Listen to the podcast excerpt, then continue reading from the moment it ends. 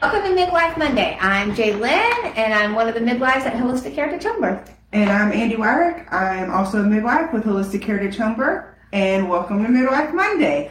How exciting. We had a baby yesterday. I always think it's really convenient, y'all, it doesn't normally happen, when our month finishes. I said that too. I was so pumped. Like all the April babies have come. Yeah, that means everyone that was due in April had their baby in April. Because sometimes, y'all, babies don't know the schedule. So they'll come before, they'll come later. But we finished off April. Good job, and that babies. Was yesterday. It was a great birth. She did amazing. She had 3 home births. It was her first water birth. She said game changer. Beautiful. It was pretty cool. I like the water, too. Yeah. Did you have, I had my first one in about 2 inches of water, but I claim it was a water birth because I wanted it so, and then the other two were in the water. I was in the water. Then the other two were fully submerged in the pool. Yeah. Yeah. I don't know that I would want a water birth. I loved it. It did something. Yeah. It was a sweet birth. Bob, Daddy caught the baby, and he said, like, at the other births, she had a bed birth, and there were other people around, and he really couldn't get in there, and he said it was really awkward. But this time he was in the tub with her, and he caught his baby, and he was so happy about it. So romantic. It was really cute. Very sweet. So as we talk about babies, today we're going to discuss something we've never actually discussed before, and I realized it the other day, the newborn exam. So in case you never knew, midwives can take care of babies for their first month of life. So, of course, we're doing that newborn exam that traditionally would be done by a pediatrician in the hospital. Midwives are doing it. So we take care of pregnant people as well as babies. Yep. And, the newborn exam's probably my favorite part. I just love talking that little baby and getting my hands on them because we really don't hold the baby, even for the newborn exam, right? The baby's laying in front of us and we're doing the things, but we don't snuggle babies because babies stay with their parents. As they should. So it's always my little peek, like, hello, little baby, because I feel like I know this baby already because we've been talking to them the whole 9 months practically. Yeah. And I really love the way we do it, and I've seen a couple of other midwives do it just the same. We really value the baby. They are a human being. They are completely conscious little people, and I explained it in my stethoscope. I'm going to touch you. I talk to them with respect, and I explain everything I'm doing. And I think it's really valuable. We don't go in another room. We do it right there, right in front of the parents, within 3 feet of them, really. And we explain everything we're doing, what we're hearing, what we're seeing. And that's what we're going to do now, is explain to you how we look at them, head to toe, and what we're looking for, and sometimes what we don't want to see. Right. Sound good? And typically, I started really the general assessment. So I look at the baby, and it's just a general, like, what other color? And all these things are going through your mind at one time because you can see so many things without ever even touching your baby. So really my newborn exam is starting from the time they were born, while they're nursing, because you're seeing tone, you're seeing reflexes, you're seeing them moving their head. You're hearing crying. And you're checking respiration. So really all of that starts way before they're sitting in front of me. True. And I even start, because with the general assessment, we also do a maturity test, and it's based off of this big score called the Ballard. But we're also looking at things to see, are they mature? Are they 39 weeks? Or are they maybe more like closer to 42 weeks? Looking at things like skin peeling and their ears and just how do they look overall and how long we think they cooked. Yeah. And we do have to put our hands on there because our hands are such a valuable tool. So, we're feeling their head. Actually, we feel their whole body, if you think about it, from head to toe. How's the head feeling, and the face, and the thyroid, and the clavicles, and all the way down their hips. So our hands are probably our most accurate tool. Eyes and hands. Yeah. Our most valuable tools, and that's for everything I would say that has to do with midwifery. So we did the general assessment, right? We're just with our eyes, looking head to toe. In the general assessment, I included weight, and length, chest, and head circumference, because I feel like that's generalized, not to one thing. Usually we're not actually weighing our babies. Papas are weighing their babies, and we use a fish scale and a little sack, and it's the cutest thing ever. It's one of my most favorite moments of the whole exam. And then I typically go head to toe, just so I don't forget anything. Is that what you do too? I do too. So at the top of the head, we're going to be doing a measurement. We really typically see about 14 to 15 inches, centimeters, that would be like 35.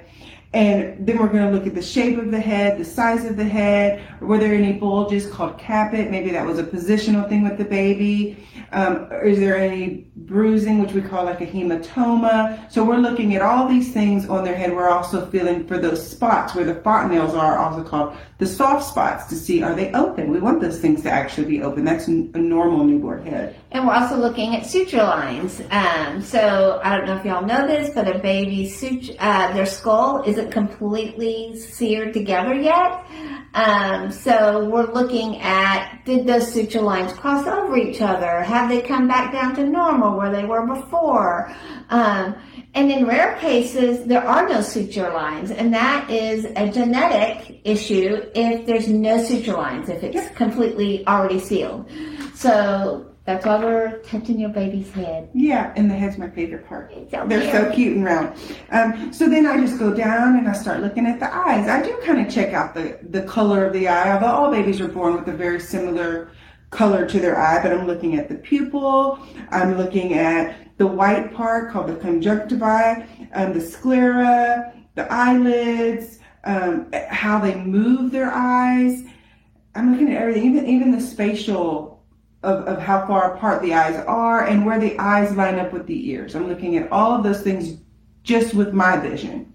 And those are telling us genetic syndromes. Mm-hmm. Certain genetic syndromes will have certain eye shapes and place, how they're placed on the head. So that's what we're looking at. Yeah, and sometimes when we're looking at the eye, we will see like little blood vessels that have burst in the white of the eye. This is really, really normal. It's typically from some pressure, from pushing or from the surges. And you might even see your midwife or your physician be looking at your baby's eye with an ophthalmoscope. Mm-hmm. So they're checking for a couple of things. One is the eye pupil contracting and constricting, opening and closing, and we're also looking for a red reflex, and that tells us if there's any kind of brain tumors. Yeah, it's not a tumor. I like that. and you're also just looking for any white spots or any darkening spots. You just want it to be overall pretty similar across the entire eye. The next thing we're evaluating would be the ears. Just going down, I would look at the ear, the placement of the ear. There's a certain way if there, we really want the top of the ear to kind of be in line with the eye. I'm looking at the size, the shape. There are some small growths that can be near the tragus that are sometimes indicative of hearing problems. So I'm looking for anything like that. I'm also looking for, are they oversized or undersized? That's important with the development of the pinna. And that's associated with a syndrome that we also typically see eye issues with called CHARGE. It's pretty rare, but I still look for it. Those little bumps that I was talking about, they're called preauricular skin tags. And they're actually pretty common, but we would just want to, I would recommend a little bit more harshly to do the hearing screen if I see those little tags, because they're associated with some issues with hearing. And what else? Yeah. Then we're going to go down and we're going to look at your nose, and I always check and press on each nostril to see if they're breathing out the other side that they're breathing out. And probably because of that, sometimes due to past experience, if I don't see a good nasal flow, I might even stick something down their nose, which I don't do very often unless I feel a need to. Because I have had babies that have what they call choanal atresia, and that's when they don't have passages in the skull for the nasal, so the babies aren't breathing out their nose. So if I wasn't seeing that breathing, then I would check for that. Mm-hmm. Just to see if there's a passage to go down. The other thing we really see, and it's similar, and my third child was actually born with it, is when the septum is off a little bit, and that's the piece of tissue that's down the center of your nose, and that's usually because the baby was smushed in some position inside, right? So their nose just kind of got squished off to the side. It almost always resolves, but I still do look at that septum to make sure that it goes across. Yeah, we do see that a lot, though. Part of the nose gets smashed. Next, we're going to look at the mouth, just continuing down the head. We're looking at the maxilla, the mandula. We want it to open and close without clicks. We want it to open and close evenly, so we do that by watching them move their mouth around. I'm also looking for lip and tongue ties when I do this exam. So I'll push the lip up, and we're looking at that frenulum that's right here. Is it thick? The frenulum above the lip. The frenulum above the lip. Thank you, because I just pointed and nobody listening was going to. And they're all screaming at you when they're listening. What are you saying? So that frenulum on the upper lip, we're looking at it. You want it to be on the thinner side, and you want it to be high. So if it's thick and it's coming down all the way to the bottom of the gums, that's considered a lip tie, and we can have some breastfeeding issues. Mm-hmm. And the other thing we're looking at is tongue ties. Does your baby's tongue come up and touch the roof of the mouth? Does your baby tongue curve around your finger? Do they have a nice sucking pattern? So, and if they don't, then we're going to be recommending, referring for lip and tongue tie revision. And this is all really fast, and we're checking for different things at the same time, right? You were checking for that sucking reflex, but at the same time, we're also feeling for that submucosal and mucosal palates to see if there's any clefts there. Yep. So it's really, really fast. It sounds like a lot, but that's all within 20 seconds that we've looked at their mouth. And we've checked a rooting reflex at that moment and the sucking reflection. So the rooting reflex, if you guys don't know, is when that baby kind of chases. If you touch the side of their mouth, they're going to chase that. They're going to move their head towards it, so that's a rooting reflex. And it's cute. They want that nipple. Cute. So mean that you tease them, Jalen. I know. So mean. They I also do peek at their gums, look at the color of their gums. Sometimes we can have these little pearls that look like teeth. So I just like to recognize that and then tell the parents that I've seen it so that they don't see it later and get concerned about it if I do see anything like that. And sometimes you'll have these little white specks in the top roof of their mouth or in the back, and those are just like little keratin deposits. They're normal. They're going to resolve on their own and go away. They don't cause anything. But I get people calling me, what's in my baby's mouth? It's okay. So then we just keep scrolling on down, and we get to their tiny little necks, and we're looking for full range of motion. Oftentimes, if babies have a bit of a hard journey coming out and they were a little asynclitic, their neck can pull to one side. I'm at loss for the word of that, but chiropractic care can really help. Torticollis. Yes, thank you. Torticollis. And it's important for the breastfeeding journey that they get adjusted. I think they have an easier transition for breastfeeding if they had a hard journey for birth. And sometimes that torticollis isn't 100%, you don't see it. It doesn't make itself completely apparent.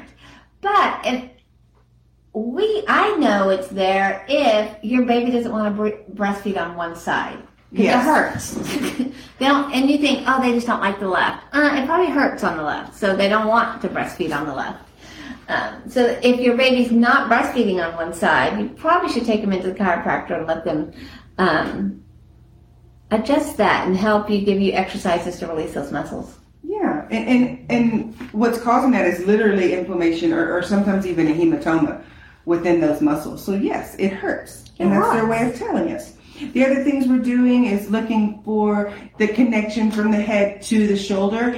And we look at that from the neck tissue, and it's called webbing, to where the tissue just connects basically from the top of the neck down to the shoulder. There isn't really a pronounced neck.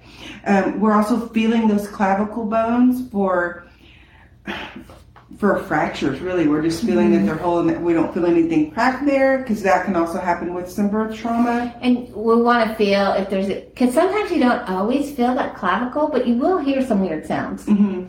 Actually, I've never palpated a broken clavicle, but that's what I have read.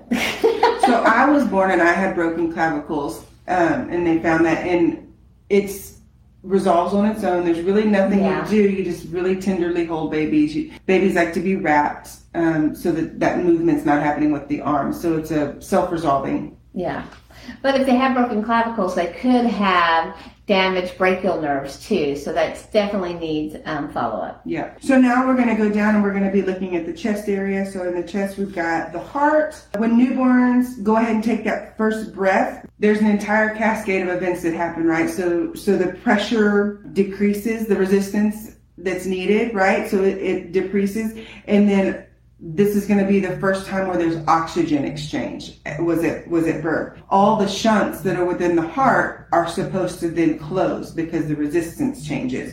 So we're looking for that through sound. So that means like in utero, your baby's heart pumping is really not going into the lungs. So we're not getting oxygen from the lungs. We're getting oxygen from mom. Mm-hmm. So for us, or after they're born, now they're going to get oxygen from the lungs. So when the baby takes that first breath, now we've got blood going into the lungs, pulling out that oxygen, taking it to the baby. For that to happen, these shunts in the heart have to close. They don't always close immediately and right away, but it does change the blood flow that's happening. And we're listening for that. We are listening. And not only do we listen for that, and of course we're counting beats and we're listening to what the beat sounds like, but we're also listening for what it doesn't sound like. We're hoping, well, murmurs can be okay. They tend to resolve, but we're listening for that. Are there any murmurs? Are there any extra sounds in the first few hours of life? So we're not only listening to the heart during the newborn exam, listening several times, but for sure during the newborn exam. And when we're looking at it, I've had one really apparent murmur. Most murmurs are benign, mm-hmm. and like Andy says, they resolve. And sometimes they don't necessarily resolve, but they wait and see if it's going to affect anything. So if your midwife or your provider says they're hearing these sounds, the next thing you're going to want to know is my baby nice and pink? Or are they breastfeeding well? Do they have good tone? If all of those things are normal, then we're not all that concerned with the different sounds we may hear. Yeah. If everything else is normal, because we know that they resolve on their own. The other thing we do that has to do with the heart, and usually this is the last thing I do, but just because we're talking about the heart, I'm going to bring it up, is we do a cardiac heart screening, and this is with the pulse ox, and we put it on their hand and we get a reading, and then we put it on their foot and we get a reading, and we really want that to be a certain percentage and pretty similar to each other. All right, so we're looking at oxygenation above the heart and oxygenation below the heart, and it can pick up certain heart conditions, not a lot though, only like 3 or 4, but congenital heart conditions if that percentage point is over 3%. And they really get 3 chances to pass that test, because sometimes they don't pass it in 24 hours, so they get up to 72 hours. It's hard to be little. It's so hard. Most of them pass it. They do. They do good. And then we're going to listen to the lungs. We're going to do an entire respiratory examination again, where we're counting breath sounds, but also where we're listening. Are there any extra sounds in there? Crackles or wheezing or difficulties? And we hear some fluid trying to come out. And really we want to hear that the lungs are moving, that we're moving air in all 4 fields, and that their respirations are at a normal rate. And normal respirations for newborns is anywhere from 30 to 60. Some babies breathe a little bit faster, so if they're at 70, I'm not too concerned. But if they're hanging out at 80 and 90, yeah, I don't like that. Yeah. And one of the main reasons why we would ever transfer a baby is called transient tachypnea of the newborn. And most of the time that resolves within 24 hours. They just need to be watched. Yeah. Because they're just not getting on board with this breathing deal. We don't see it that often. No, we don't. Really, babies transition or they don't. Mm-hmm. They don't like transition, everything's perfect, and they don't. Although every now and then you'll get a baby, not that they haven't transitioned, but sometimes all the mechanism for finishing, clearing those fluids doesn't happen. And because in that first 24 to 48 hours, they're still going to be coughing up and clearing fluids that used to be all in their lungs. And even though their lung fields are opening, if they don't continue, their body doesn't continue to absorb or get rid of that fluid, then they'll have that, how do you say that word? Fast respirations? Tachypnea? I can't say it. Tachypnea. They'll get that, and they need to be monitored. They can also get bacteria because the fluid's just sitting there and not going anywhere. That usually happens later. Yeah. Not at the newborn exam. We're also looking at their little skin, and that's not just like in one swoop. We're doing it as we go through the body. But I'm looking for birthmarks. I'm looking for sacral dimples. Lots of babies have sacral dimples. It's right at the top of their butt crack. I have a sacral dimple, but we need it to be a certain size, because if it's too big or too deep, that's indicative of some issues. And we want to know that it's closed. Yes. And if it's too deep to tell if it's closed, then it's recommended that you get an ultrasound for your baby. We're looking for bruising, petechiae. That's little red spots. Little red spots. And I'm always just saying, hey, I see this little spot here on their bottom. That's called a Mongolian spot. Or I see this little darkened area here on their back. That's cafe au lait. See this red spot between their eyes on their forehead or behind their neck? That's called a stork bite. And we usually just talk through those normal newborn markings so that parents aren't fearful. Then when we're looking at the whole torso, we're going to look at the chest. Is it the same size on both sides? Is the tummy protruding? Is it sucking in? Mm-hmm. So we want to make sure everything's perfect. Girls, well, girls and boys, doesn't matter. Babies can get these little lumps under their breast tissue. That's really normal. If you guys play with them, the baby will lactate. So you want to leave them alone. The body will reabsorb that. But that's really just hormones from mom. Yeah. The other thing I always look at is the rib cage going in or out, pectus excavatum or pectus carinatum. And the other thing is that xiphoid process, which is right at the bottom of the rib cage. Sometimes that can protrude out, and I think parents get really worried about that when it pokes out. So I always like to say, oh, right here, this is just a really pronounced xiphoid process, and it's fine. Yeah. That looks really good. I also like to tell them, too, if I see extra nipples, because nipples can grow from where your nipple is all the way down the line.